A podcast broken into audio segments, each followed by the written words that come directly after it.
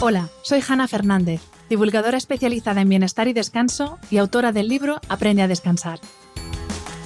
Quiero darte la bienvenida a un nuevo episodio de mi programa de podcast A Guide to Live Well, una guía práctica de bienestar en la que descubrirás de la mano de los mayores expertos cómo cuidar tu salud y tu entorno para vivir más y vivir mejor.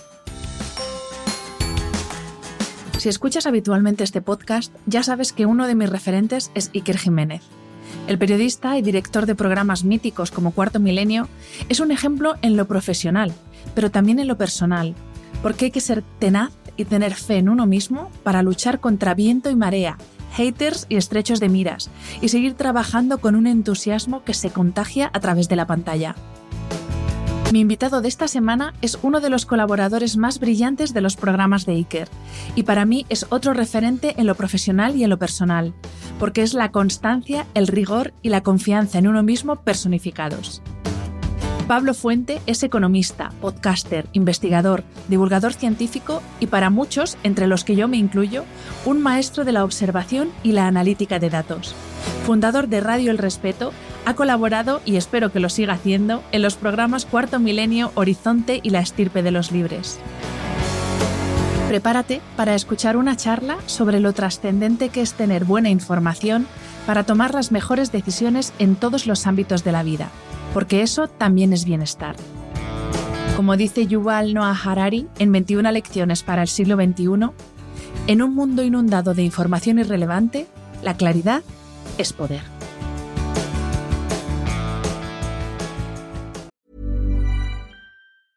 Many of us have those stubborn pounds that seem impossible to lose, no matter how good we eat or how hard we work out. My solution is PlushCare.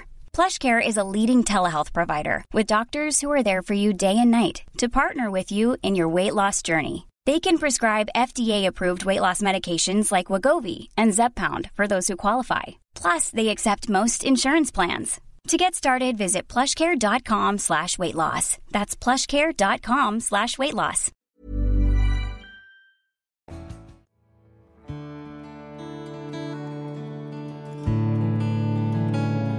Bienvenido Pablo y gracias infinitas por aceptar la invitación a este podcast.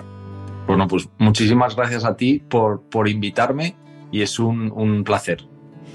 Puede que las personas que nos estén escuchando ahora y que escuchan el programa habitualmente digan, mmm, qué bien que ha, traído a Pablo, pero mmm, si no trabaja en, en el mundo del bienestar, ya que hablamos de bienestar, de descanso, de cómo cuidarnos, de comer, eh, pero sí que es verdad que yo de lo que me he dado cuenta es que hablamos mucho de bienestar pensando en cuidado físico, cuidado mental, sí, que ahora también se habla mucho de salud mental, pero no nos paramos a pensar lo importante que es cuidar nuestro bienestar intelectual para eh, eso que es el bienestar global que perseguimos eh, yo creo que casi todos. Y yo me pregunto, y es, y es mi primera pregunta, eh, si esto es quizá porque esto es más difícil de enseñar en redes sociales Sí, puede, puede, ser. O sea, las redes sociales, eh, la verdad es que cada vez ha, ha, cada vez ha surgido muchos perfiles de personas, yo creo que súper interesantes, eh, que tocan prácticamente cualquier tema, ¿no? Ahora te puedes encontrar desde alguien que habla de hormigas hasta gente que habla sobre la estructura de las proteínas. Entonces, eh, eh, yo creo que a ver los hilos. Hay, hay gente en redes sociales hablando también de, de cómo nutrir nuestro cerebro eh, a todos los niveles, pero esa, esa eh, bueno, pues sí, quizás es una faceta más difícil de transmitir. Creo que las personas estamos muy acostumbradas, y pluralizo, eh, en muchas ocasiones a ir a lo corto, a, las cosas de 10, 15, 20 segundos y nuestros rangos de atención son tan limitados que es difícil escuchar discursos que ahonden en detalles o que vayan a temas más profundos y que requieran de una atención más prolongada. Entonces, quizás sí las redes sociales tengan, eh, por un lado, esa otra cara, ¿no? esa, esa, bre esa brevedad que, que, quizás la haga más difícil. Pero sí que es verdad que, si te fijas, hay programas y, podcasts y que son largos. O sea, luego, si quieres, mm, no por hacer publi, ¿no? Pero El Respeto es un programa que va completamente en contra de las normas de YouTube. Cuando, cuando, cuando yo mm, me puse a hacer programas de una hora y media, incluso la gente de YouTube me escribía diciendo, tú estás, tú estás mal. Y hay, y tiene su público, ¿no? y creo que eso es lo interesante. A mí, fíjate, me pasó algo parecido eh, con los podcasts, porque una vez la directora de contenido de una plataforma me dijo, Hanna, es que a partir del minuto 40 la gente deja de escuchar, entonces no te molestes en hacer cosas más largas. Claro, yo le decía, pero ¿cómo voy a grabar en menos de 40 minutos algo con un poquito de sustancia sobre temas que tienen que ver con la salud, con el bienestar, con el sueño? Es que, no sé, yo lo veía como imposible, pero sí, sí, nos cuesta mantener la atención. Y, si, eres eh, curioso y analizas las estadísticas, que seguro que lo haces, verás esas curvas, ¿no? Esas curvas de, atención, la verdad es que muestran esa información. O sea, cuando te decían eso, es que está basado en datos, ¿no? Y yo, yo lo veía. Hay programas en los que te das cuenta que a partir de la media hora es muy difícil retener al público y ves cómo va cayendo la curva. Pero lo que no tenemos en cuenta es que los humanos también nos comportamos, mm, mm, las cosas no son lineales y la gente puede volver a tu programa en otro momento, retomar desde el minuto 35 o 40 donde lo había dejado ayer y seguir, ¿no? Entonces yo creo que también eh, las estadísticas y los números y los datos eh, son interesantes, hay que analizarlos, pero luego también hay que pensar, oye, ¿cómo, cómo actúan y, nuestros, nuestros eh, semejantes? ¿Cómo actúo yo? Y yo creo que la gente va en coche, llega al trabajo, lo apaga y al día siguiente vuelve, ¿no? Entonces hay que hacer lo que uno cree que hay que hacer, no, no lo que te dice el numerito que debes de hacer. Desde luego, yo estoy súper orgullosa de, mantenerme ahí más o menos eh, y sobre todo eso en este mundo en el que pues es bájate la serie completa de siete temporadas en siete segundos o un libro un día, ¿sabes? Entonces leer estas técnicas que hay ahora que no sé exactamente en qué se fundamentan eh, para leerte un libro en un día o en una hora, es como, es que no, es que las cosas llevan su tiempo. Sí, precisamente ahí también está el, el placer, ¿no? El saborear un programa, el decir, oye, hoy no tengo la capacidad para absorberlo de la forma que creo que se merece y dejarlo a un lado. yo, por ejemplo, te, puedo contar ¿no? que a veces me encontraba con tres libros en, la, en la mesilla de noche y la gente me preguntaba, oye, ¿qué estás leyendo? Y decía, pues estoy leyendo esto, esto y esto. Me dice, ¿estás leyendo tres libros a la vez? Y digo, no, es que, es que hay veces que ese libro no es para ese momento, porque sabes que no lo vas a absorber bien o que mm, y quizás lo vayas a malinterpretar o quizás ni lo vayas a entender porque has tenido un mal día, porque estás cansado. Y lo mismo pasa con las series. Eh, yo te puedo contar ejemplos, posible, pues el último, ¿no? Eh, me ha pasado con una serie que se llama Ozark, no sé si la has visto, pero es una serie que había días que, que le decía a mi mujer, yo, yo hoy no puedo ver Ozark porque, porque no me va a venir bien. Porque es una serie muy intensa en la que, en la que ocurren muchas cosas y yo me las, no sé, las, las, las absorbía con una intensidad pues fuera de lo común, ¿no? Y decía, hoy no estoy preparado para ver Ozark y hoy necesito un poco de, de, de, de, comedia o de... Y creo que esa capacidad de conectar con la necesidad que tienes en determinado momento es clave, ¿no? Y, y, y quizás mm, vivimos en un mundo que promueve precisamente lo contrario, el que nos desconectemos, el que perdamos esa capacidad de análisis interior porque no interesa, no interesa muchas veces, lamentablemente. Totalmente. Te comentaba, Pablo, antes de empezar a grabar, que para preparar un poco el guion de la entrevista, pues he seguido el índice de un libro que para mí es de obligada lectura, que es 21 lecciones para el siglo XXI, de Harari, y en él, pues lo que hace es hablar de los distintos desafíos que él cree que tenemos que enfrentar como especie en el futuro más inmediato. Entonces, no vamos a entrar en todos, pero sí que te voy a preguntar eh, tu opinión, la opinión de una mente curiosa como la tuya, además con una capacidad de análisis, de extracción de conclusiones, de, datos, que son los que seguimos, las colaboraciones que haces en, programas en España, eh, lo, vemos, incluso quien lee tu Twitter lo puede ver, y, voy a ir, si te parece, voy a ir desgranando un poco eh, algunos de los desafíos que él propone.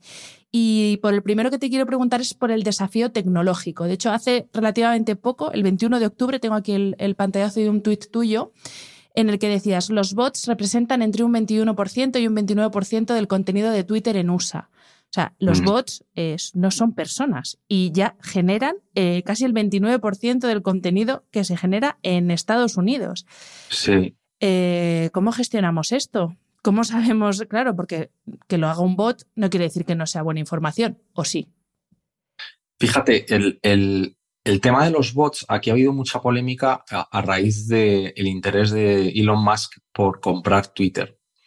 Y él cuando estaba haciendo pues el análisis, ¿no? Lo que aquí se llama la due diligence, ¿no? Que, que tú vas a analizar la información financiera, pues eh, él tenía mucha preocupación con el tema del contenido falso que se creaba con, con, el tema de los bots y demás. Y por eso surge, y entonces se encargó un estudio, no lo encargó él, pero lo hizo una, una compañía independiente y esos, esos datos surgen de ese estudio, ¿no? Yo creo que incluso lo vinculaba, casi seguro que vinculaba el, sí, sí, Sí, sí, está vinculado a un estudio. Los, cuando, cuando, cuando, cuando analizas esa, esa información te das cuenta, eh, no todos los bots son artificiales.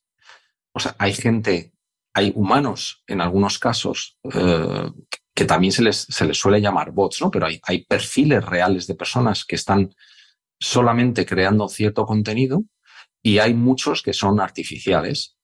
Y esos artificiales han llegado a un punto en el que es eh, muy difícil distinguir el, por el lenguaje que utilizan si se trata de una máquina o se trata eh, de, un humano. Entonces, mm, también hay que decir que algún, algunos de los contenidos de esos bots no tienen por qué ser maliciosos, pero la, la mayoría, la mayoría de ese contenido al que yo me refería, al que se refería ese estudio, no yo, eh, pues tiene una intención cuando menos dudosa, intención de manipulación, intención de crear una opinión sobre un cierto tema que en ese momento interese, intención de ir a por cierta persona para eh, minar su reputación en un momento clave en, esa, en, la que esa persona pues esté enfrentando a, a, a unas elecciones o, a, un nombramiento. Eso ha ocurrido en España, incluso con colaboradores, colaboradores nuestros del programa.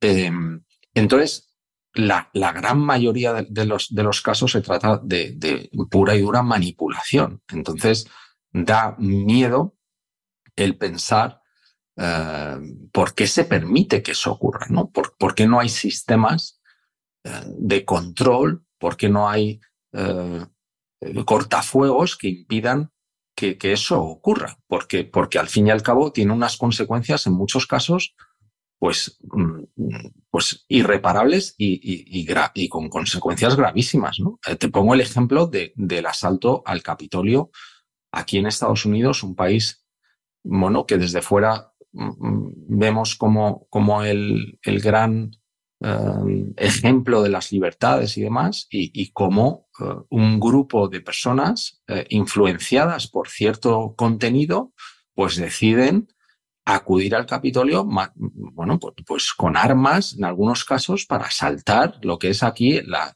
la meca de, de, la libertad y bueno, pues eso ha ocurrido aquí en Estados Unidos.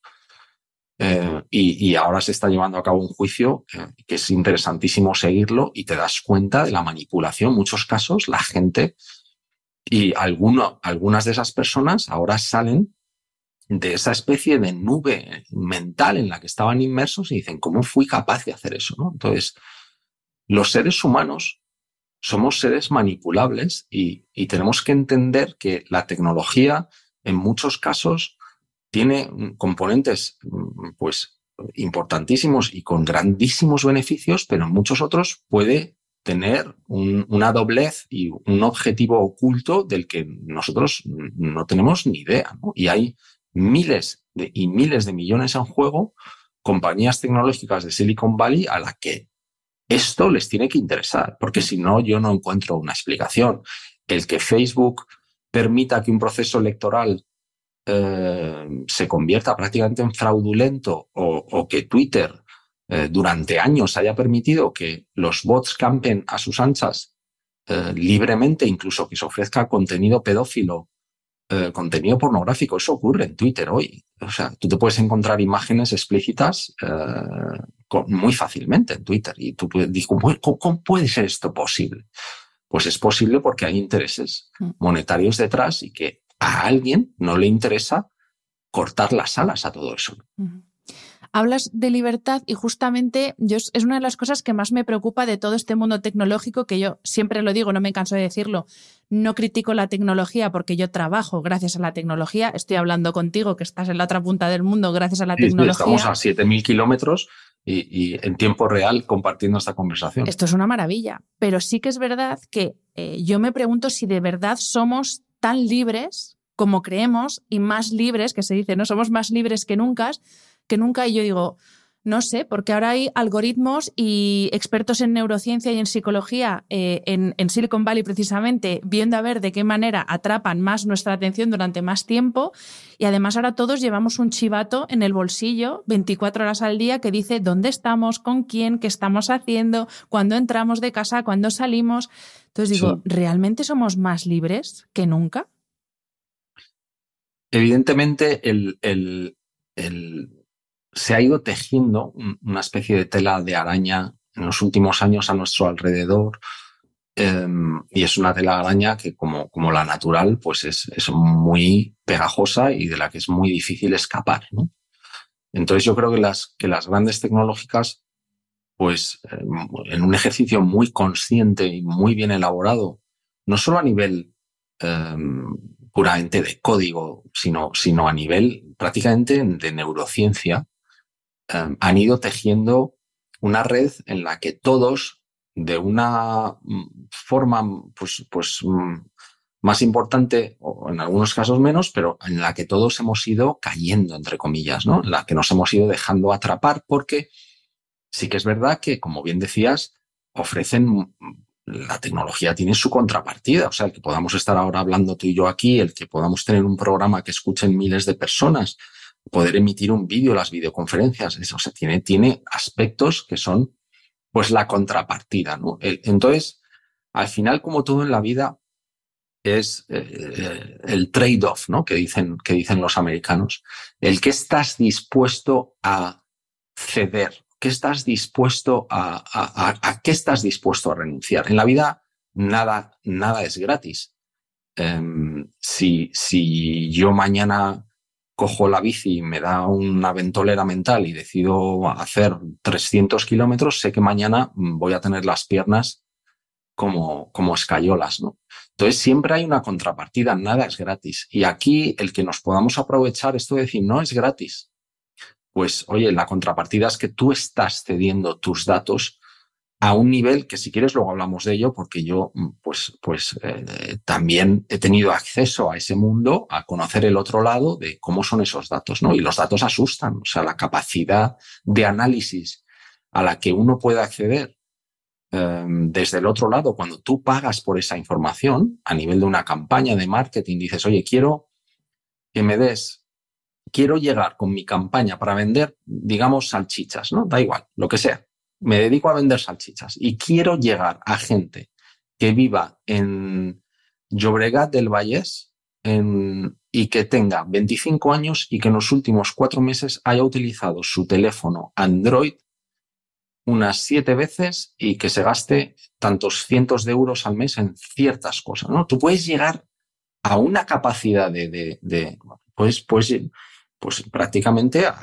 la persona sin conocerla, pero la vas a impactar, ¿no? Como si, el término ese que se utiliza en marketing, voy a, a impactar al público objetivo que me interesa. Y todo eso, todo eso surge de, de, que tú utilices Facebook, utilices Instagram, que es gratis, pero claro, tú estás dejando rastros sobre. Entonces, ¿hasta qué punto somos libres? Bueno, la libertad, eh, evidentemente, mm, eh, si tú tomas conciencia de todo ello, pues tú puedes ser capaz de renunciar al uso de esas redes, apagar el teléfono, no utilizar un GPS, puedes volver atrás y comprarte esos teléfonos que usábamos antes con grandes botones que la batería eh, duraba semanas y que no tenía nada, ¿no? Yo conozco a gente, a poca, pero conozco a gente que, que ha tomado ese camino. Entonces, eh, tu libertad eh, yo no soy pesimista en el sentido de, que estamos predeterminados y de que es imposible escapar de esa red.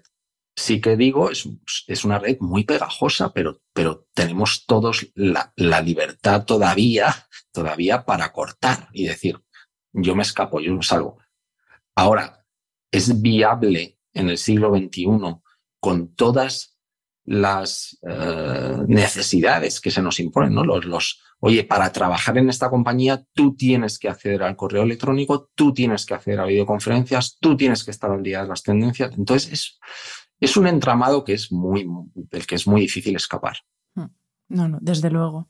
Eh, yo, eso, hay, hay, veces que lo pienso y digo, ¿qué pasaría si dejar las redes sociales? Pero claro, luego te entra el miedo este de el, famoso FOMO de a ver qué me voy a perder y luego el, estar como un poco fuera del mundo, porque al final todo se cuece ahí, más o menos. Que hay mucha morralla entre la información válida, por supuesto, pero todo se cuece ahí.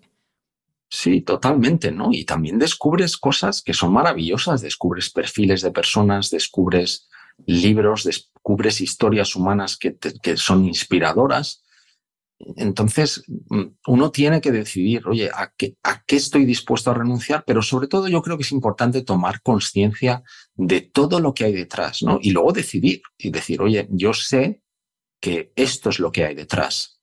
Y conscientemente tomo eh, la decisión de hacer esto. Dicho esto, ¿uno puede minimizar las consecuencias? Sí, incluso sin renunciar a ellas, pero tú puedes tomar medidas para, para oye, voy a utilizar cierto tipo de navegador, eh, pues, pues que no deja rastros, ¿no? En que las compañías van a tener lo más difícil. O, o no lo sé, hay cosas en las que si uno es curioso y va implementando estas medidas, pues puedes ponérselo más difícil y mm. puedes preservar, no te digo al 100%, no, pero puedes, puedes crear esos cortafuegos de los que a mí me gusta hablar. Mm. Pablo, otra de las cosas eh, que nos ha traído la tecnología, por así decir, o, el mal uso de la tecnología, es la falsa ilusión de que pueden sustituir la interacción humana, el contacto personal. Y esto, por ejemplo, ha pasado con el confinamiento durante, la pandemia, y ahí es verdad que no había más remedio que, eh, tener conexión humana a través de las pantallas. Eh, pero sí que es verdad que a posteriori, después del confinamiento, yo también eh, vengo del mundo del marketing, entonces leo muchos estudios y, sí que se ve un cambio en el consumidor, en cierto tipo de consumidor, que, no necesita el contacto personal porque ya le vale, entre comillas, eh, la interacción humana que puede tener a través de la pantalla pensando que eso son relaciones humanas. Entonces, a mí esto es otra cosa que también me da mucho miedo, que la soledad sabemos que es un problema. De hecho, en Inglaterra hay un Ministerio de la Soledad por los problemas que trae eh, el hecho de vivir solo, de estar solo, de sentirse solo. Pero es que además eh, hay personas que creen que una pantalla puede sustituir pues un café con amigos, unas cañas, una charla, un, abrazo, y a mí esto también me da un poquito de miedo. Mm. A, mí también me, a, mí también me da mucho miedo, ¿no? Porque soy de la, de la opinión de que las relaciones humanas son precisamente eso, ¿no? Humanas. Lo que nos distingue de, de, de un trozo de metal es que tenemos una capacidad eh, bueno, pues yo, yo, creo que no voy a entrar en, en, debate de religión ni de nada, ¿no? Pero es, prácticamente mágica, ¿no? Divina, eh, como lo queráis llamar, ¿no? Las relaciones humanas son insustituibles. Para todo el mundo no. Hay gente que, como bien dices, se aísla eh, bien voluntariamente o a veces involuntariamente por un sistema que te va empujando hacia hacia esa soledad. ¿no? Eh, una de las cosas que a mí más me ha llamado la atención es eh, la, soledad que, hay en Estados Unidos. Em, lo sola que está la gente. Eh, si te pones a analizar lo que hay detrás del maquillaje, lo que hay detrás de la fachada, de, te das cuenta de lo sola que está la gente, ¿no? Y que cuando sales a dar un paseo y te puedes cruzar con alguien, ves, ves que hay gente que realmente necesita y te cuenta su vida y necesita que le preguntas, oye, ¿cómo estás?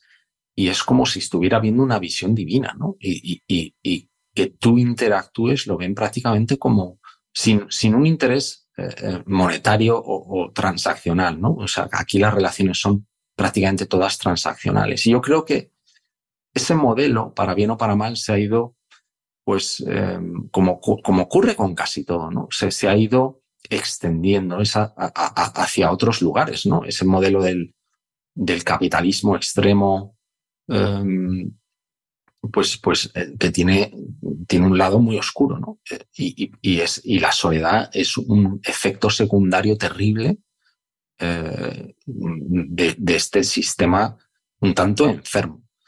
La gente que decide voluntariamente aislarse, pues hay muchos casos, ¿no? se puede, no se puede nunca saber cuáles son los motivos realmente. Hay gente que tiene la, la, la pues, eh, la tela araña de la que hablábamos, se convierte en tan, tan, tan, tan, tan pegajosa que prácticamente dicen, oye, es que yo no necesito nada más, yo soy feliz así para luego, casi siempre, ¿no? Y ayer precisamente estuve leyendo eh, un artículo sobre esto, creo que, que era en el, en el New York Times, de, de em, influencers que se daban cuenta mm, al cabo de, ciertos años metido en redes sociales de que su mundo estaba completamente vacío y, y decidían, decían, no, es que pasaba horas al día, hablaban de seis, siete, ocho horas sin, sin quitar el dedo del móvil, ¿no? Al día. Eso es prácticamente, si, si seguimos la regla del 8-8-8, de ocho horas trabajar, ocho dormir y ocho, ocho um, eh, vida. descansar o, o, o, lo que sea, ¿no? Eh, pues te das cuenta de que, de que hay algo que, que funciona realmente mal. Hay algo que funciona realmente mal. Eh, muy vinculado al tema del desafío tecnológico, hay otro desafío eh, del que habla Harari, que es el, él dice el desafío de la verdad, pero yo lo, mm, lo, lo tuneo un poco y lo llamo el desafío de la posverdad. Eh, y es que realmente sabemos mucho menos de lo que creemos, porque la verdad, que, que luego lo de la verdad, esto también es muy filosófico, porque ¿qué es la verdad? Cada uno tiene su verdad, etcétera, etcétera. Pero sí que es verdad que la verdad está un poco sepultada bajo la posverdad, que por si alguien nos escucha, que es este típico término que todo el mundo oye, pero luego la gente no lo sabe definir según la RAE, es la distorsión deliberada de una realidad que manipula creencias y emociones con el fin de influir en la opinión pública y en actitudes sociales. Un poco ¿no? lo que hablábamos antes de cómo se puede influir desde determinadas plataformas en el comportamiento. Y, a propósito de esto, yo, y a, bueno, a partir a raíz de la pandemia, muchísimo más, me he dado cuenta del poder que tiene el pensamiento grupal sea verdad o no, sea cual sea la fuente, eh, sin cuestionarse las cosas, ¿no? Así es un poco como los borregos.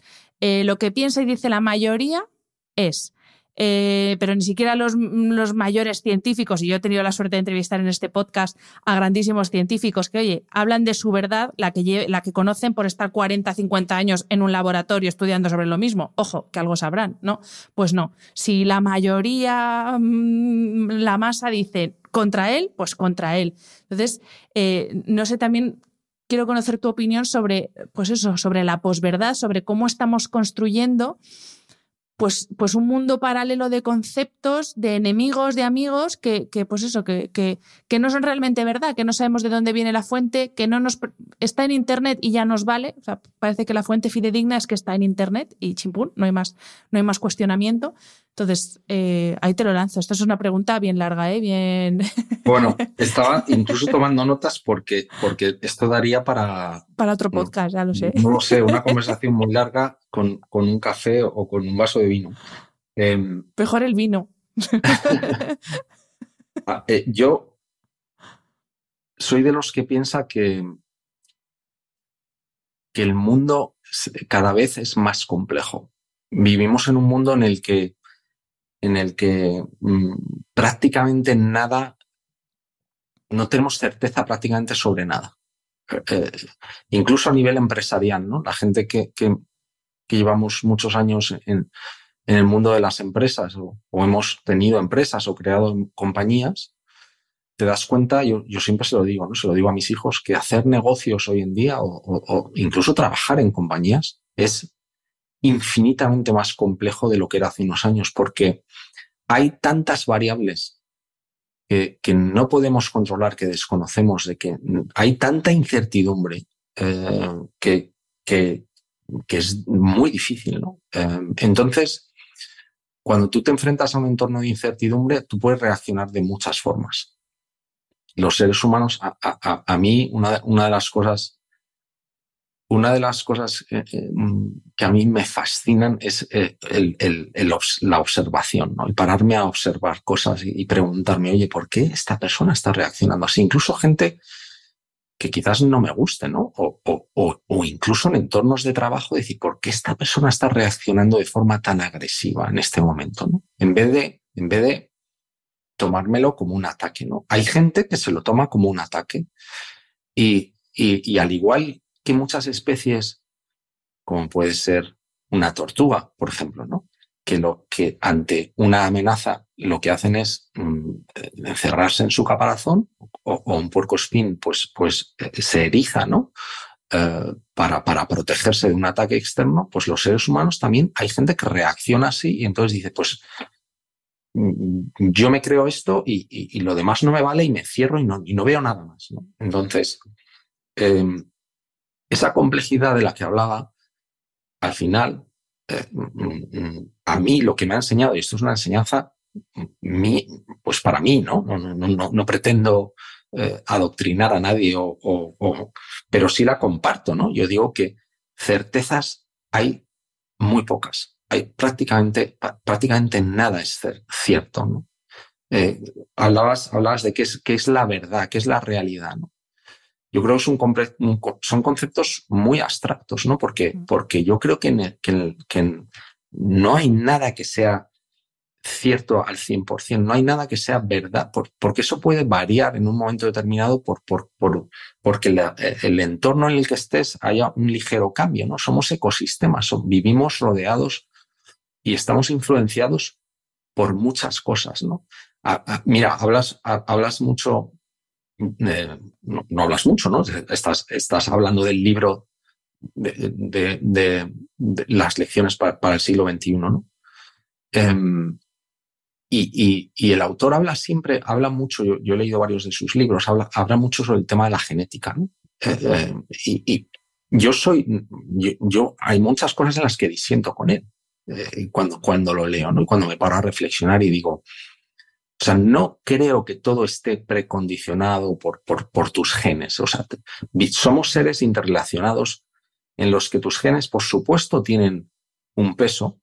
Eh, si, si, nos vamos a, a, matemáticas de hace unos años, pues ¿cuál es el peso ponderado que tiene cada elemento en la ecuación? Pues seguramente los genes tengan un peso importante. Yo, si me dices, oye, ¿cuánto, de predeterminación somos? Pues yo no sé, ¿no? Pero te quiero decir con esto que, que la verdad es un, algo muy relativo. cuando, cuando yo me metí a, fondo con el tema del COVID, incluso esta mañana estaba leyendo, la gente ahora me dice, ya no, ya no, ya no hablas del COVID y, ya no te pagan. Pero yo sigo estudiando y leyendo, ¿no? Pero, pero creo que, que, mm, a veces pues, pues no tiene sentido, ¿no? Pero leía un estudio sobre un fármaco que se sigue defendiendo que funciona y es un estudio doble ciego, eh, aleatorizado, con control de placebo, con 1.500 personas de muestra y dice, oye, es que esto no funciona. y se ha ido sabiendo después y corroborando, pero hay muchas, la gente pretende y la gente, y me incluyo, ¿no? Muchas veces queremos certeza y queremos inmediatez. No, no, no, no, es que esto tiene que ser así porque nosotros necesitamos en un entorno tan complejo en el que nada es Mm, cierto, que ni tu propia subsistencia está garantizada, ese mecanismo de defensa que vemos en otros animales, el nuestro es, es que necesito que esto sea así. Mm. Y, aunque tú no lo verbalices, tú lo vives, como es que tú necesitas saber que eso es cierto, entonces tú puedes llegar a creértelo. Por eso es muy difícil y por eso em, cuando uno se pone a estudiar sobre la hipnosis, por ejemplo, ¿no? Que suena algo como muy, como muy, pero, pero hay, mm, bueno, universidades y científicos que se dedican al tema de la hipnosis y te enseñan que hay mucha gente, que prácticamente todos somos manipulables, ¿no? O, hipnotizables. Hay gente que lo tiene más difícil, incluso está medido en una escala y es facilísimo saber en, cuánto de, hipnotizable tú eres, ¿no? Pero la, gente piensa que, que y, y, y, quizás he usado un mal ejemplo porque hipnotizar no significa que tú pierdas el control, ¿no? Que eso que hemos visto sin televisión, quítate la camisa y todo eso, eso es televisión, no es realidad, ¿no?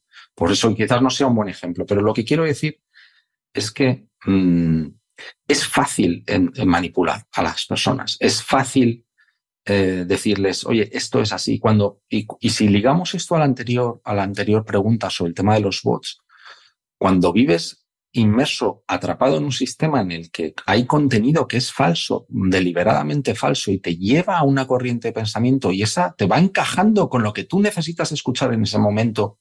Y tú hablabas del pensamiento grupal. Como humanos, tendemos a escuchar los mensajes que reafirman las necesidades que tenemos en ese momento. Y si tú necesitas una certeza y hay alguien que te está diciendo en ese grupo de Facebook, es que la ivermectina funciona contra la COVID y es que hay un complot mundial para que eso no salga a la luz. Y entonces tú te lo crees eh, y, estás ignorando porque tú has decidido que no te vas a leer esos estudios, oye, porque eh, es que mucho trabajo, ¿no? Porque ¿cuál es la otra parte? Todo, volvemos a lo de antes.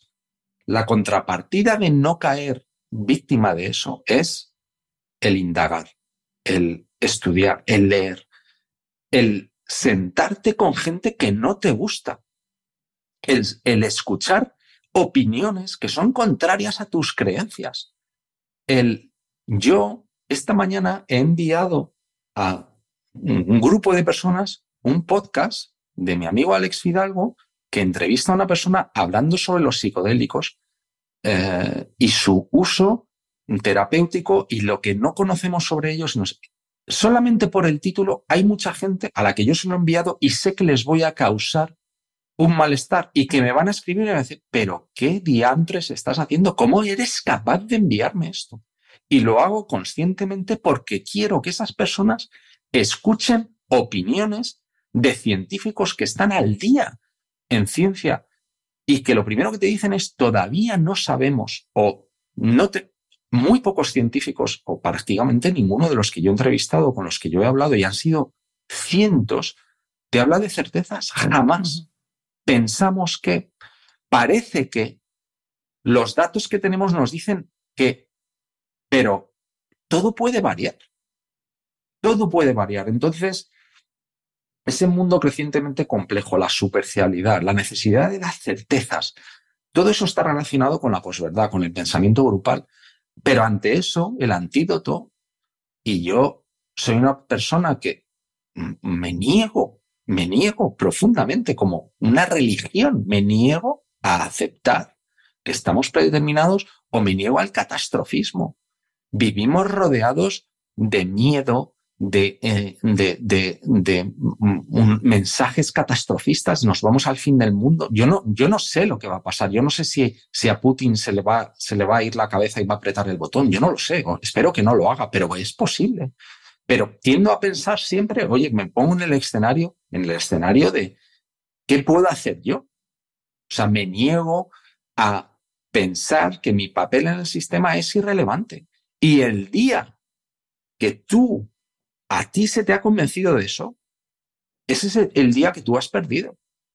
Ese es el día en el que tú ya has caído víctima de esa, de esa red de la que es imposible salir.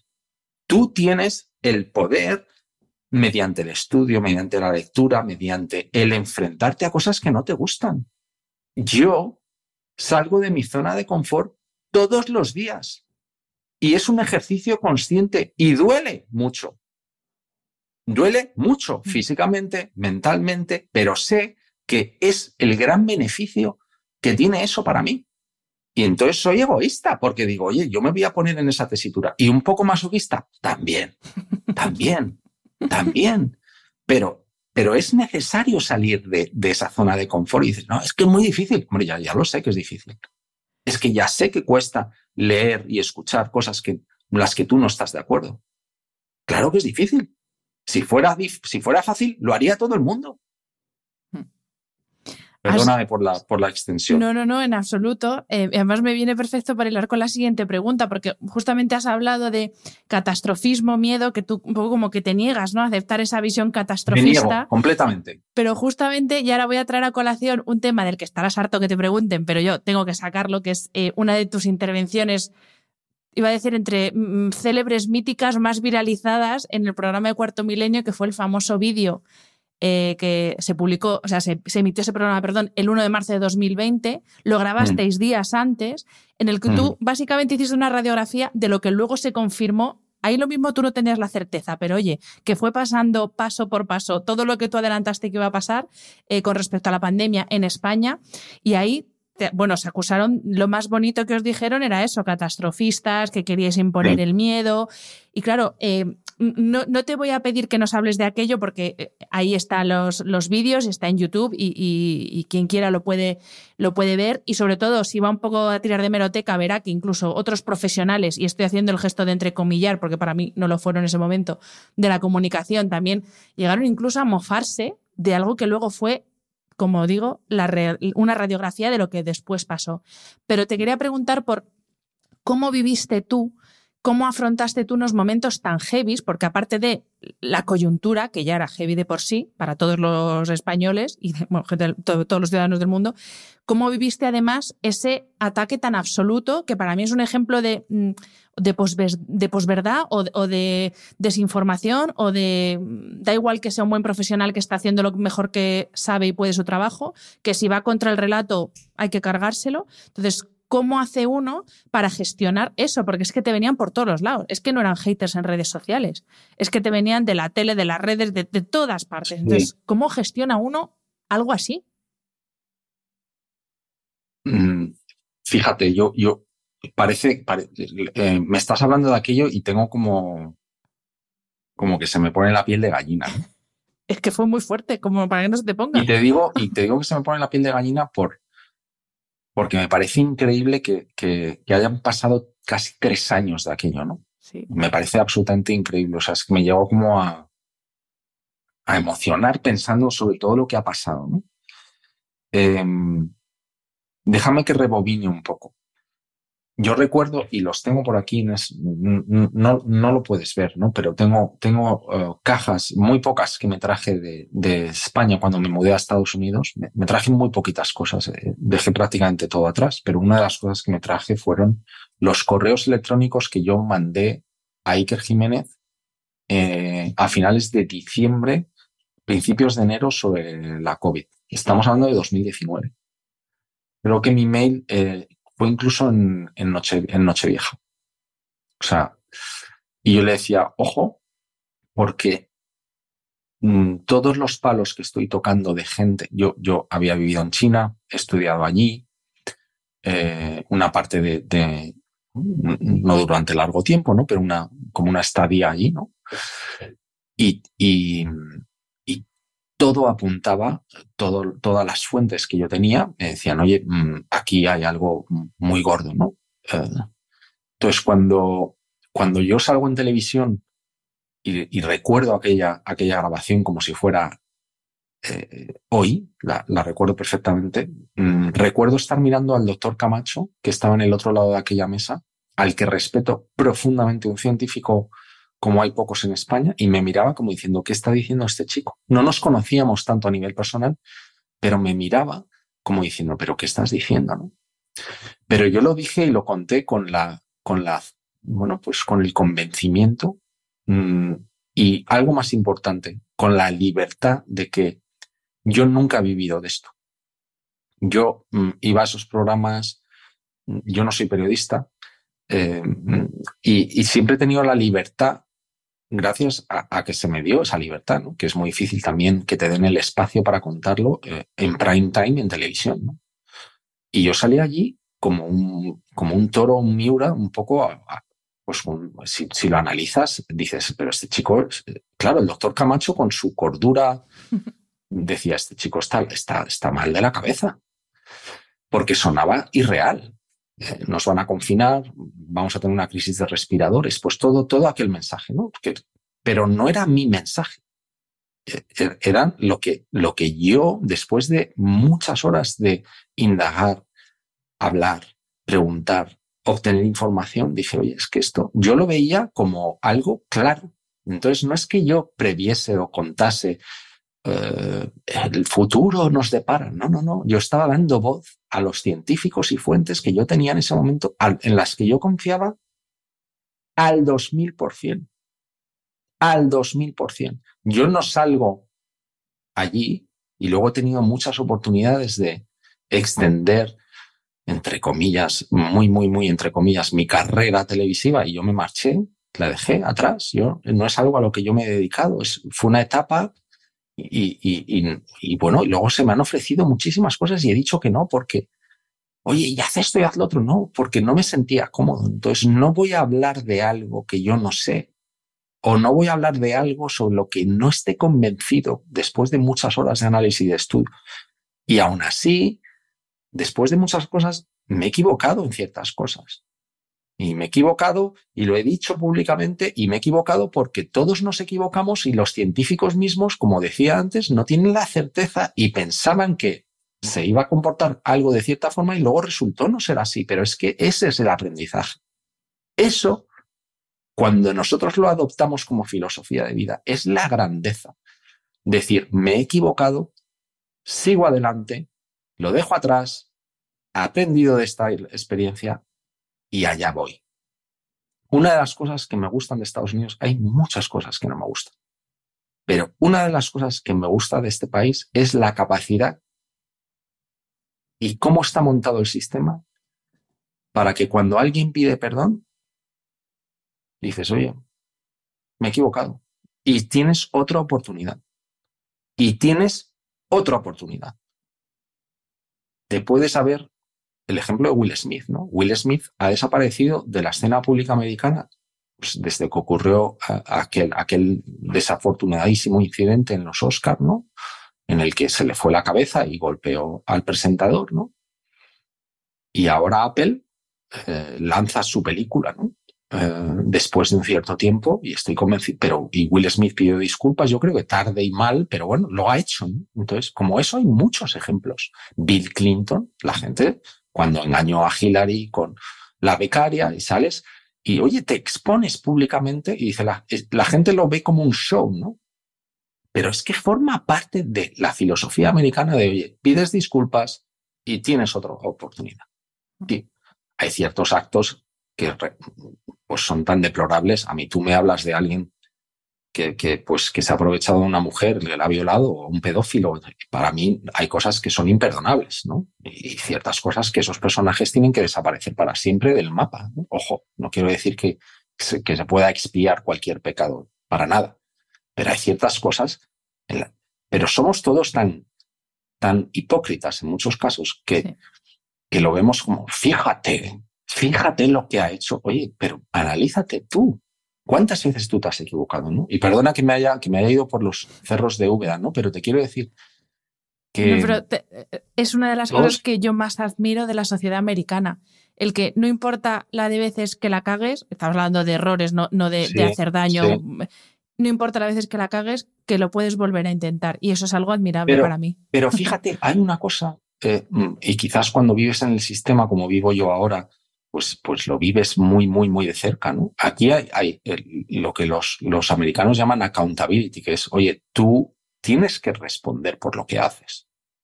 Entonces, esa aparición pública de Will Smith o ese nota o, o que mm, salga alguien en prime time con Oprah Winfrey diciendo, eh, mm, puse los cuernos a mi mujer, me he equivocado, ese es parte de tu pecado. Es parte de tu pecado. O sea, aquí el accountability, el Oye, tú eres, ¿te has equivocado? Sí, pero tienes que pagar por ello. Y pagar por ello significa muchas cosas. Y pagar por ello en una empresa, aquí tú cometes varios errores y son muy exigentes y te puedes, te pueden echar. Pero eso no quiere decir que no te vuelva a contratar a alguien. Que no te, yo, mm, mm, a mí me fascina ir a sitios y ver a gente de 65, 70 años que deciden trabajar y tienen trabajo. Aquí los currículums no tienen fotos. Aquí en los currículums no tienen edades.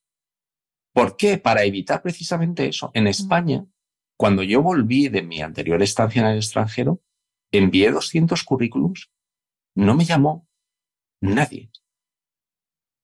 Cuando digo nadie, es nadie. No tuve ni una llamada con unos, un currículum que tú puedes decir, oye, pues aquí en Estados Unidos encontré un trabajo porque la gente dijo, oye, la experiencia de este chico. Pero volviendo a tu pregunta, sobre esos ataques, de cómo los viví, yo era tan, tan, estaba tan convencido de que lo que estaba contando era el mensaje que la gente tenía que escuchar, que en un principio, y he de decir que, que ahí se nos blindó mucho también, ¿no? El decir, oye, Pablo, no te preocupes. Hasta que llegó un momento en que la cosa, pues, pues ya se salió de madre y, y cuando amenazaron a mis hijos y a mi mujer y la amenaza era una amenaza cierta y una amenaza grave y una amenaza real y intervino la policía y demás, pues en ese momento sí que me, sí que me, que me asusté, ¿no? Porque, porque yo no estoy acostumbrado a eso. Pero ante, hasta que todo aquello pasó, que hubo, porque otra de las cosas que, que, tendemos a hacer los humanos es cuando miramos para atrás, es como que no vemos la, el horizonte temporal de las cosas, ¿no? Nos lo saltamos, las cosas tuvieron un horizonte personal, un, horizonte temporal. Entonces, durante ese, durante ese tiempo en el que, bueno, había ciertas críticas, ataques, mofas y demás, yo estaba tan convencido, tan convencido, que me daba igual. Me daba absolutamente igual. Y digo, bueno, pues vosotros veréis. Yo voy a seguir contando lo que creo, porque además, como soy libre, no vivo de esto, no cobro un duro de nadie y el dinero que he sacado por ir a televisión, porque te tienen que pagar porque son tu imagen, lo he donado, o lo he regalado, o lo he destinado a ciertas cosas. Yo de la pandemia no he sacado ni un duro. Me río de esa gente que me dice que me he venido a Estados Unidos a trabajar para una de las farmacéuticas, o sea, la gente inventa cosas y se crea un relato y tú puedes buscar información de foros y grupos diciendo que yo estoy trabajando para una farmacéutica. O sea, la gente entonces, ¿qué tienes que hacer? Pues, pues reírte y también rodearte de gente que te, que te arrope y, buscar ayuda. ¿eh? Porque hay, ciertas cosas, cuando yo me asusté, yo, pedí ayuda y, ahí se me ayudó también, ¿no? Hay que decirlo. Bueno, yo creo que eh, hiciste un grandísimo ejercicio de resiliencia, que es eh, otro de los desafíos que se proponen en el libro y que creo que es uno de los desafíos que tiene el ser humano como especie el, pues, el ser capaz de adaptarse a lo que venga, ¿no? Hablando, antes hablabas de, que no hay certezas y que todo cambia constantemente y que efectivamente buscamos que todo sea fijo y seguro cuando es algo imposible porque ahora estamos aquí, pero vete tú a saber cuando terminemos esta charla, mm, pues qué pasa en el planeta, qué nos pasa a cada uno de nosotros y, eso, y el, aceptar que todo cambia y que lo que tenemos que hacer es trabajar nuestra capacidad de adaptarnos, ¿no?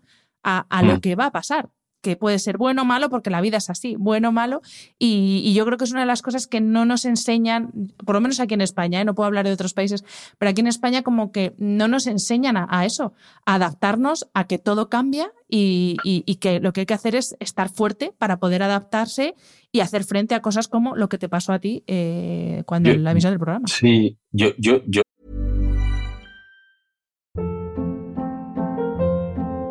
Hold up. What was that? Boring. No flavor. That was as bad as those leftovers you ate all week. Kiki Palmer here, and it's time to say hello to something fresh and guilt-free. Hello Fresh. Jazz up dinner with pecan-crusted chicken or garlic butter shrimp scampi. Now that's music to my mouth. Hello Fresh. Let's get this dinner party started. Discover all the delicious possibilities at hellofresh.com. Yo he vivido en creo que este es la catorce vez que estoy fuera de España, la decimocuarta vez que, estoy fuera. Y no creo que sea algo que se enseñe, por lo menos en los sitios donde yo he estado, he estado muchos, no es algo que digas, pues mira, se enseña, la resiliencia es algo que se enseña. Yo creo que es, que es y entramos en otro debate, ¿no? Pero yo creo que es algo que tiene que partir de, de, tu familia, del entorno cercano. Y, claro, vivimos en un mundo en el que es muy difícil pasar tiempo con tus hijos porque los trabajos son súper exigentes, porque hay muy pocas horas. Entonces, es todo como un círculo vicioso en el que es muy difícil encontrar espacio para ciertas cosas que son clave como eso, ¿no? Eh, para mí la resiliencia, resiliencia yo, yo incluso he hecho algún especial en, el respeto, ¿no? Contando un poco mi vida, ¿no? Digo, aquí, si alguien le puede ayudar, pues yo, yo, yo nací con, con defecto en, en, la, en la cadera, ¿no? Que me llevó a una silla de ruedas durante años. Y, yo veía a los niños correr con cinco años y yo estaba en una silla de ruedas, paralizado. ¿Eso influyó en mi capacidad actual de resiliencia? Estoy seguro.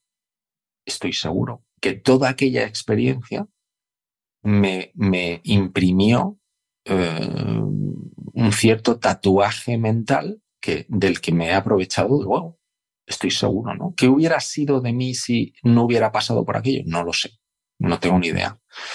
¿Qué hubiera sido de mí si no hubiera uh, ido durante muchos años uh, con los Boy Scouts? De lo que guardo un grandísimo recuerdo, ¿no? Y en el que se nos enseñaba a ser autosuficientes, uh, se, nos, se nos enseñaba a manejar el miedo, se nos enseñaba a manejar el dolor, siempre con control, porque ahora hablas de eso y es como, pero ¿cómo es posible? O sea, yo recuerdo que con 13 años uno de los ejercicios que, que, hacíamos era, se nos mandaba 48 horas en Teruel, en Teruel en verano, solos. Eh, las chicas iban en parejas, pero los, chicas íbamos, los chicos íbamos solos. Se nos mandaba hacer un recorrido en el que tú con un mapa tenías que orientarte, ir a ciertos puntos y tenías que recoger ciertas cosas para saber que tú habías pasado por allí. Estamos hablando de 20, mm, 20 y pico kilómetros. ¿eh? Con 14 años tenías que dormir solo y se nos daba una cerilla, un espagueti y no recuerdo lo otro que se nos daba. Eran tres elementos que tú decías, ¿para qué quiero esto?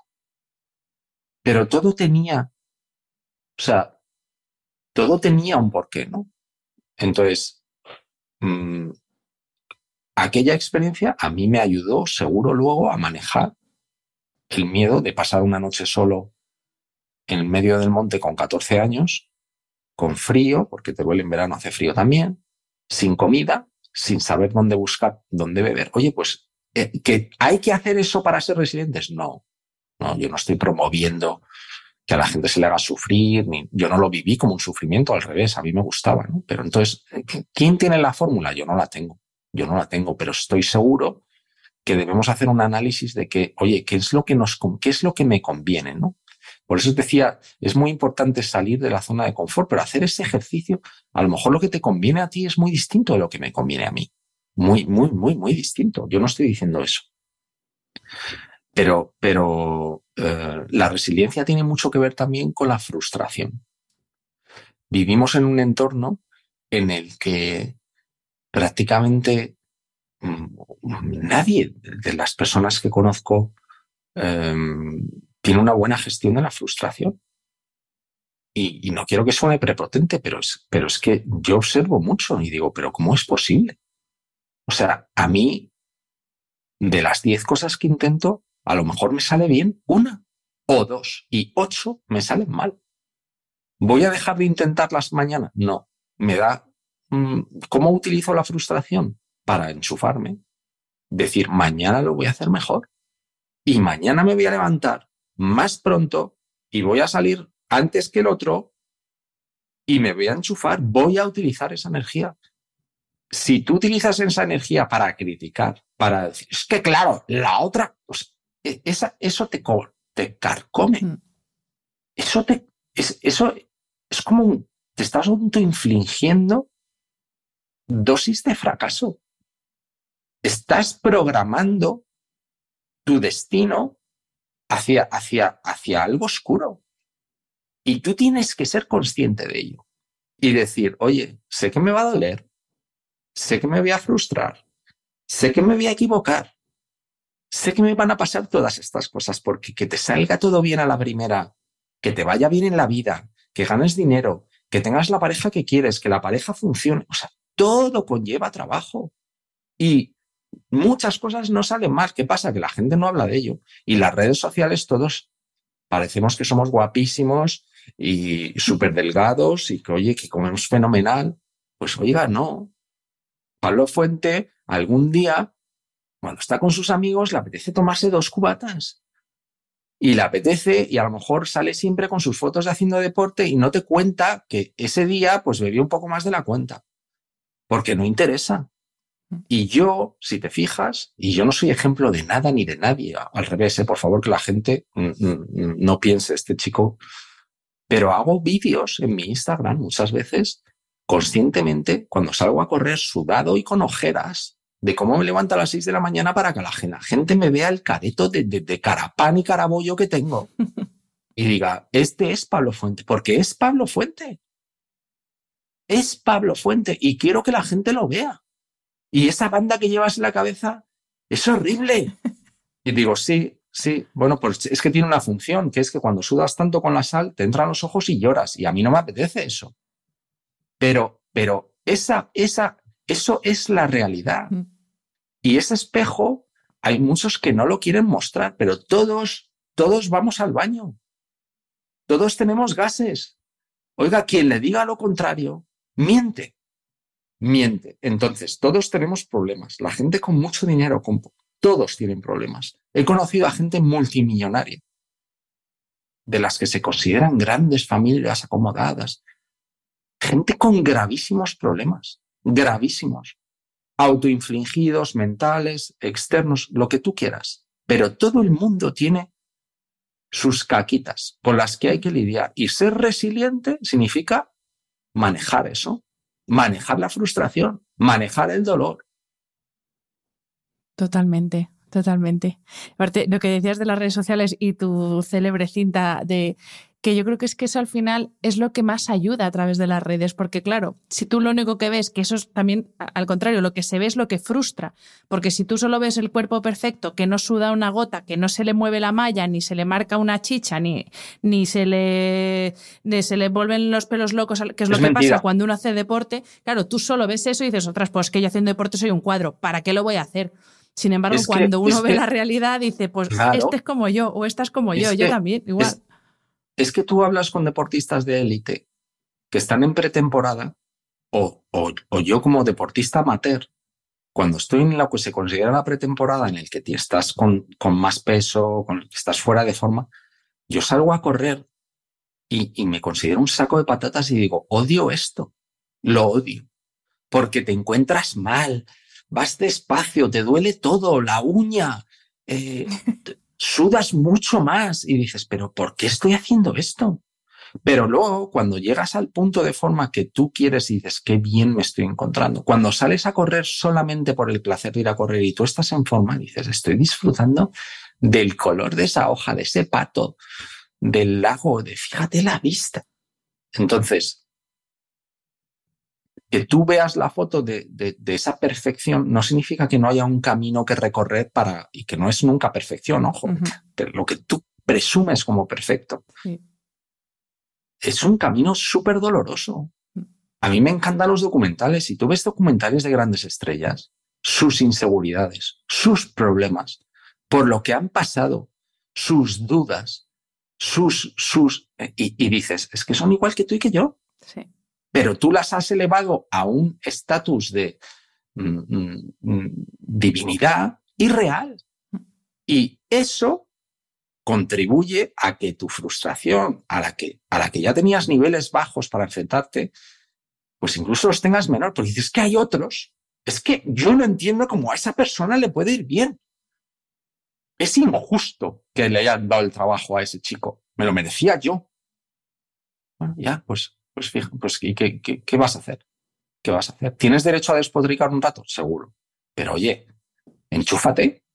¿Alguna razón habrá? ¿Me tiene manía el profesor? Bueno, pues a lo mejor es que hay algo más, chico. Eh, pues mira, ahora que estamos hablando de deporte y de que te preparas para competiciones, creo que haces Ironman, ¿no? Si no me equivoco. Sí, sí, sí, hago triatlón de larga distancia. Pero creo que no siempre ha sido así. De hecho, en, la entrevista con Alex Fidalgo, en lo que tú digas, hablabas de esa conversión ¿no? que tuviste al mundo del bienestar. Y te quería, para ya ir entrando en la última parte de la entrevista, te quería preguntar por cómo fue ese paso y, y eh, a ti para qué te sirve, porque te decía antes de empezar a grabar que aquí siempre vienen expertos que trabajan en el mundo del bienestar, entonces como que se, da por sentado que son personas que se cuidan porque les, les sirve para su trabajo, para su vida y todo, pero también quería que tú nos contaras para qué te sirve pues comer bien o comer mejor, eh, el deporte que haces, para un ámbito laboral y una vida que no está dentro del mundo del bienestar, que eso es como una parte de que yo creo que también ese cuidado y ese autocuidado eh, forma parte de esa capacidad de resiliencia que tenemos, porque cuando uno está bien física y mentalmente, yo creo que tiene más capacidad de afrontar lo que venga, ¿no? Fíjate, yo creo que, mm, vivimos en un, en un, mundo en el que se nos ha inculcado una idea o, no sé si es de forma voluntaria o, nos la autoinculcamos muchas veces de que somos como piezas de Lego, ¿no? De que hay una pieza cuadrada, otra redonda. Entonces, el, el cuerpo humano es un gran Lego, pero que es un Lego que funciona cuando todas las piezas encajan. Cuando, cuando dices, mira, es que no me ha sobrado ninguna, o como un mueble de Ikea, eh, dices, no, es que este, este, tornillo, ¿para qué, ¿para qué carajo era? ¿no? Eh, cuando tú eres capaz de montarlo, lo, lo enroscas, funciona, y es cuando el mueble pues funciona, ¿no? Y el cuerpo humano es igual, y las piezas tienen que encajar. Entonces, yo había vivido muchos años sin ser consciente de eso y con las piezas desencajadas. Entonces, miraba a ciertas piezas y diría, oye, voy a intentar solucionar esta. o, o creo que me voy a sentir mejor si esto. Pero nunca había hecho esa conexión de, no, no, es que esto no va a funcionar hasta el momento que monte el Lego. Es imposible. Si tú a tu cuerpo le das mierda, vas a obtener mierda. Esta gente que se encuentra mal, hay por supuesto personas que tienen la desgracia de, sufrir enfermedades incurables y defectos congénitos, pues que son dramas realmente, ¿no? Y son los que no hay solución. Y eso es, es terrible y ojalá la ciencia pronto pueda encontrar solución a todo eso. Pero hay muchas otras cosas que son autoinfligidas. Y yo me autoinfligí el daño de entrar en una dinámica de beber demasiado, fumar como un cosaco, eh, en un periodo puntual incluso eh, tener acceso a drogas recreativas como la marihuana. Em, y, un momento en que explotó todo aquello. O sea, mi cuerpo dijo, mi mente, no mi cuerpo, mi mente dijo, no, porque yo a mi cuerpo no le estaba cuidando, ni a mi mente tampoco. Y, entré en una espiral, bueno, no, no voy a contar, ¿no? Pero, pero en ese podcast con Alex Fidalgo, yo creo que hablamos de ello, ¿no? De, ansiedad generalizada, crisis de pánico diarias, que me llevó a un pozo muy, muy profundo y muy oscuro eh, del que yo pensaba que no había salida. Y, y, cuando te digo muy oscuro, era muy oscuro, muy oscuro. Y llegó un punto en el que tuve pues la ocurrencia, gracias pues, a, Dios, al cielo, al Espíritu Santo, no lo sé, de, tener ese momento de, de, esto no, no puede seguir así. Entonces, ¿qué tengo que cambiar? ¿Qué, tengo que buscar ayuda lo primero. O sea, yo solo no puedo salir de esto, tengo que buscar ayuda. Yo creo que el primer paso para un proceso curativo o un proceso de evolución o un proceso de crecimiento pasa siempre por pedir ayuda. Y creemos que nuestro entorno muchas veces es el que, tu mejor amigo, tu colega, tu, tu, tu, tu, tu pareja, a lo mejor te puede ayudar. Ojalá, en ciertos casos es así, pero muchas veces pasa por pedir ayuda a profesionales. Y muchas veces pasa por ser selectivo con el profesional que te va a ayudar. Y yo hice una especie de casting en el que iba de consulta en consulta en consulta y decía, esta persona no me va a ayudar, no me va a ayudar, no me va a ayudar, no me va a ayudar, no me va a ayudar, hasta que un día di con una persona que se llama Olga Rubio, que dije, esta persona me va a ayudar. ¿Cómo lo supe? Cuando conecté la conversación con mi yo interior, con, mi necesidad, con mis problemas, quitándome cualquier eh, protección, cualquier filtro, yendo desnudo y analicé esta persona lo que me está diciendo. Mm, mm, tu cuerpo y tu mente muchas veces te hablan. Lo que pasa es que las acallamos. Y, y, pastillas, alcohol, todo eso lo que hace es reducir el volumen a que ya no se escucha. Pero cuando tú te pones a conectar contigo mismo, dices, aquí hay algo que no funciona. ¿Que yo sabía lo que era? No. Yo no sabía lo que era, por eso estaba buscando a alguien que me ayudas. Y aquella persona me dijo, te voy a ayudar, pero que sepas que vas a sufrir en el proceso y que no va a ser una cosa fácil. Y efectivamente así fue. Y Olga, aunque yo ya había hecho deporte en la universidad, jugaba al fútbol, pero algo muy recreativo y nada serio, Olga un día me dijo, tienes que dejar tabaco, tienes que dejar de beber y una de las cosas que tienes que hacer es empezar a hacer ejercicio. Porque Olga tenía la visión de que el Lego funciona cuando las piezas están conectadas y montadas y encajan. Y muchas veces intentamos coger una pieza del Tente, y esto suena viejuno, pero antes había una cosa que se llamaba Tente, que era competencia del Lego y las piezas no encajaban. Y entonces decías, quiero montar un muñeco. Y entonces si tú mezclas el Lego con el Tente, no encaja, chico. Y las pastillas, el alcohol, el tabaco, las drogas, el, las malas influencias, las malas compañías, es querer forzar a una pieza y no va a encajar en la puñetera vida. La alimentación, todo. Entonces, Olga me reconectó poco a poco y una cosa me dijo, quiero que empieces a andar, porque yo decía, yo no puedo correr. Yo pesaba 93 kilos, 93. O sea, era una persona que para mi altura de 1,77 era una persona con sobrepeso. ¿Por qué? Porque me había descuidado y comía mal, bebía, fumaba, etc. etc. Y entonces empecé yendo a, caminar de papelera a otra papelera. Y por eso ese lema, que es mi lema, de papelera en papelera, significa hoy voy a ir de esta farola a la siguiente. ¿Que son 25 metros? Son 25. Ya son 25 más que ayer cuando estuviste sentado en tu sofá y no moviste el metatarso. Y mañana voy a ir a la siguiente papelera. Y mañana, y cuando tú eres capaz de dividir una tarea gigantesca en una tarea pequeñita y ganas, y empiezas a incorporar la victoria en tu vida y dices, es que he ganado hoy. ¿Que ganar significa haber andado 25 metros? Sí. ¿Que es una victoria? También. Y el secreto está en dividir y ir teniendo pequeñas victorias porque tu autoconfianza crece, porque te empiezas a encontrar mejor, porque de repente notas que hay una conexión que antes decías, pero ¿cómo puede ser? Es que ahora noto el gemelo. Es que antes ni lo notaba. Es que ahora sé que estoy pisando mal. Y cuando empiezas a reconectar, te empiezas a dar cuenta de que somos seres que funcionamos como holísticamente. Y eso me llevó a correr.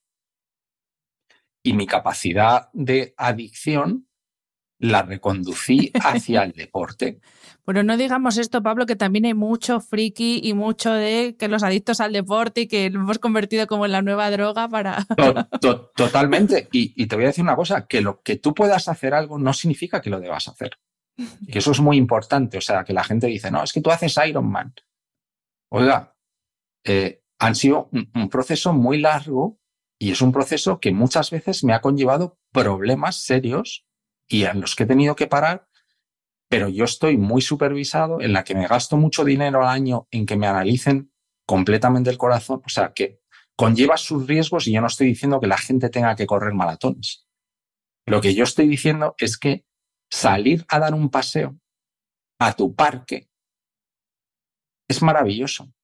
No tienes que correr una maratón. ¿Que Pablo Fuente lo hace? Sí, pero porque él ha hecho un camino durante muchos años y a él eso le conlleva una serie de beneficios pues que le compensan los riesgos que tiene o, y son elecciones personales. Yo no estoy promoviendo que la gente haga esto. O sea, que lo pueda usted hacer no significa que lo deba hacer. Eso es muy importante. Ya lo digo yo, siempre será mejor que quedarse sentado en el sofá y convertirse en una meba. Totalmente. Sal y la gente, no, pero es que, es que vivimos en el, en el esquismo. Es que, es que, no, deja de buscar excusas. Y yo cuando iba a ver a Olga y me dice, oye, ¿has hecho esto? Y digo, no, es que, y me decía, pues, estás castigado. ¿Y qué significa el castigo? Me quitaba el iPod, por ejemplo. Yo dormía con mi iPod escuchando programas desde, desde, todas las noches y me lo quitó y me lo metió en un cajón dos meses. dos meses. ¿Por qué? Porque ella sabía que eso a mí me iba a doler y sabía que eso me iba a ayudar. ¿Significa que eso lo tenga que hacer todo el mundo y que funcione? No, era su método. Y a mí ese método me ayudó. Me ayudó. Entonces, me hizo sufrir, me lo dijo el primer día. Yo siempre le decía, tú eres como la profesora de fama con el bastón. Aquí se viene a sufrir. Y se reía, ¿no? Pero luego, y luego lo maravilloso fue que después de un año con ella, un día llegué allí y me dijo, no te quiero volver a ver. Y le dije, no me lo estás diciendo en serio. O sea, me encontré como desnudo, como me estás abandonando, no voy a ser capaz de hacer esto. Y me dijo, no quiero volver a verte. ¿Estás preparado para seguir tú? Y yo dije, no me equivoqué con esta persona. ella era la persona. Bueno, es que era ella está claro que somos nuestros hábitos y, claro, pasar de unos hábitos eh, malos a buenos hábitos, pues como todo en esta vida, ya lo hemos dicho varias veces en esta charla, eh, todo cuesta, pero, pero bueno, yo creo, es que como soy una firme defensora de, la salud holística y que para eso hay que tener buenos hábitos, pues yo, es que ya te digo, para mí no hay discusión, no hay es que, que valga. entre estar en un, todo el día sentado en un ordenador y hacer un Ironman, por mucho perjuicio que pueda tener el Ironman, es, siempre va a ser mejor. Es que para mí no hay discusión. Pero, te digo una cosa, eh, que la gente no pierda la esperanza de decir es que yo no soy capaz de, Es que un pequeño triunfo ya es ganar. Mm. Es que el que tú no hayas salido en los últimos siete meses a andar y que mañana salgas, aunque sean 100 metros, es una victoria. Celébrala, mm. nútrela, repítela y cuando esto es como un proceso. Cuando, cuando tú te acostumbras a hacer una cosa, dices, oye, lo vas, lo vas interiorizando y se va convirtiendo en algo natural. ¿Qué quiere decir que mañana usted no pueda salir un día y que se le vaya la mano con el vino? Es que a mí me pasa. Y lo que tienes que hacer es mañana levantarte y decir, joder, ayer se me fue la mano con el vino. Y a lo mejor, oye, en vez de andar 100 metros, voy a andar 200 porque sé que me va a venir mejor. Y ayer para compensar un poco, ¿sabes? Pero no me voy a autoinfligir un castigo por no ser perfecto. Es que la idea de la perfección es lo más dañino que existe. Sí, totalmente de acuerdo. Tú eres perfecto cuando lo intentas y cuando, y cuando tienes una pequeña victoria. Sí. Y Pablo, hablando de buenos hábitos, no puedo no preguntarte por el descanso, que es el tema central de este, de este podcast. ¿Cómo duermes y si cuidas no soy, el descanso? No soy la mejor persona para hablar de descanso, he de, reconocerlo. Y no soy la mejor persona porque, porque mm, duermo regular, duermo menos de lo que debería, em, porque quiero hacer tantas cosas que, que, que digo, de algún lado tengo que sacar. Y estoy sacando quizás del lado equivocado, ¿eh? porque el descanso es clave. Y sobre todo para la gente que hacemos mucho deporte. Pero creo que he encontrado un, un método que a mí me funciona. O sea, un número determinado de horas. Estoy muy, mido muchos parámetros, utilizo la tecnología para eso. Y entonces, eh, lo que sí he aprendido es que cada mañana cuando me despierto y analizo la información sobre cómo he dormido, y luego analizo otros parámetros como la variabilidad de mi corazón por las mañanas, lo que se llama el HRV, todas las mañanas antes de hacer deporte me, me, lo mido durante dos minutos, cojo a los datos de la noche y los, ese dato de por la mañana y cuando eh, ese, esa información no sale bien, no piso el acelerador. Cuando antes la ignoraba. Entonces, si me dice, oye, hoy calma, pausa. Em, he aprendido a base de pegarme tortazos contra la pared y a base de tener hipotermias en agosto en Madrid con 41 grados, por ejemplo, después de salir de nadar, eh, que mi cuerpo me estaba mandando señales y que decidía ignorarlas. Y eso es igual de malo que eh, ahí había perdido una pieza del Lego. Hmm. Y dices, oye, mmm, y, gracias a Dios, mi mujer, pues, pues mm, me dijo, eh, hay que reconectar. Aquí hay que parar. Y luego la pandemia, pues obligadamente todos paramos un poco, ¿no? Sí. Bueno, no es mala estrategia, yo también soy eh, muy de tecnología, yo también uso varios medidores, está muy bien, pero te voy a mandar mi libro porque tienes que leerlo para ver si cambias un poquito el chip, porque va a Pues ser todavía mejor el rendimiento físico, mental, etcétera. Me encantará, pero, pero te voy a decir una cosa, no me lo mandes porque me lo compraré, porque toda la gente que me dice, te voy a mandar mi libro, yo me lo compro, me lo leo, y además que me apetece mucho, y luego hablamos de tu libro. Pero es que la gente que escribe hay que compensarla por eso. ¿Qué es eso de te voy a mandar mi libro? No, usted tiene que cobrar por su trabajo y su libro es, Es su verdad. trabajo. Es verdad. Entonces hay que comprarlo, hay que comprar los libros, hay que comprar Pues te voy a películas. mandar el link de Amazon para que te compres mi libro. Voy a- cambio la- Perfecto, eso, está, esto, esto me gusta más. Pues Pablo, eh, muchísimas gracias. Me quedan un montón de preguntas, pero no te quiero robar más tiempo, así dejo No, la puerta sí. abierta a, a la posibilidad de hacer más adelante otra entrevista.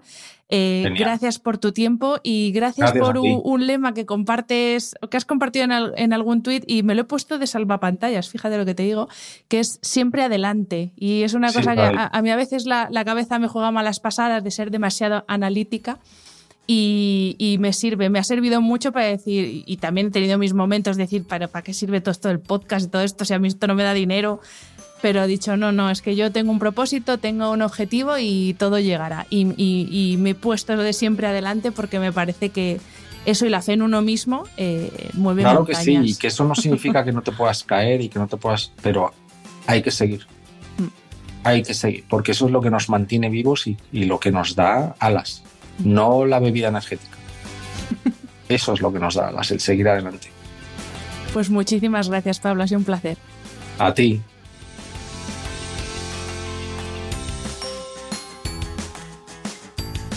Espero que hayas disfrutado del episodio. Este programa de podcast es independiente y en abierto gracias al apoyo económico de marcas que apuestan por mi trabajo y confían en mí para ayudarles a comunicar su mensaje. Los expertos que aceptan mi invitación a intervenir en este programa no tienen ningún tipo de vinculación con dichas marcas a menos que se especifique lo contrario. Y todo el contenido de mi podcast, página web y redes sociales que haya sido patrocinado irá acreditado como tal. Gracias por ayudarme a que este proyecto siga siendo viable e independiente visitando la web de mis anunciantes, dejando reseñas, comentarios y valoraciones en las distintas plataformas de reproducción y compartiendo mi contenido en tus redes sociales. Mil gracias por estar al otro lado. Nos escuchamos en el próximo episodio.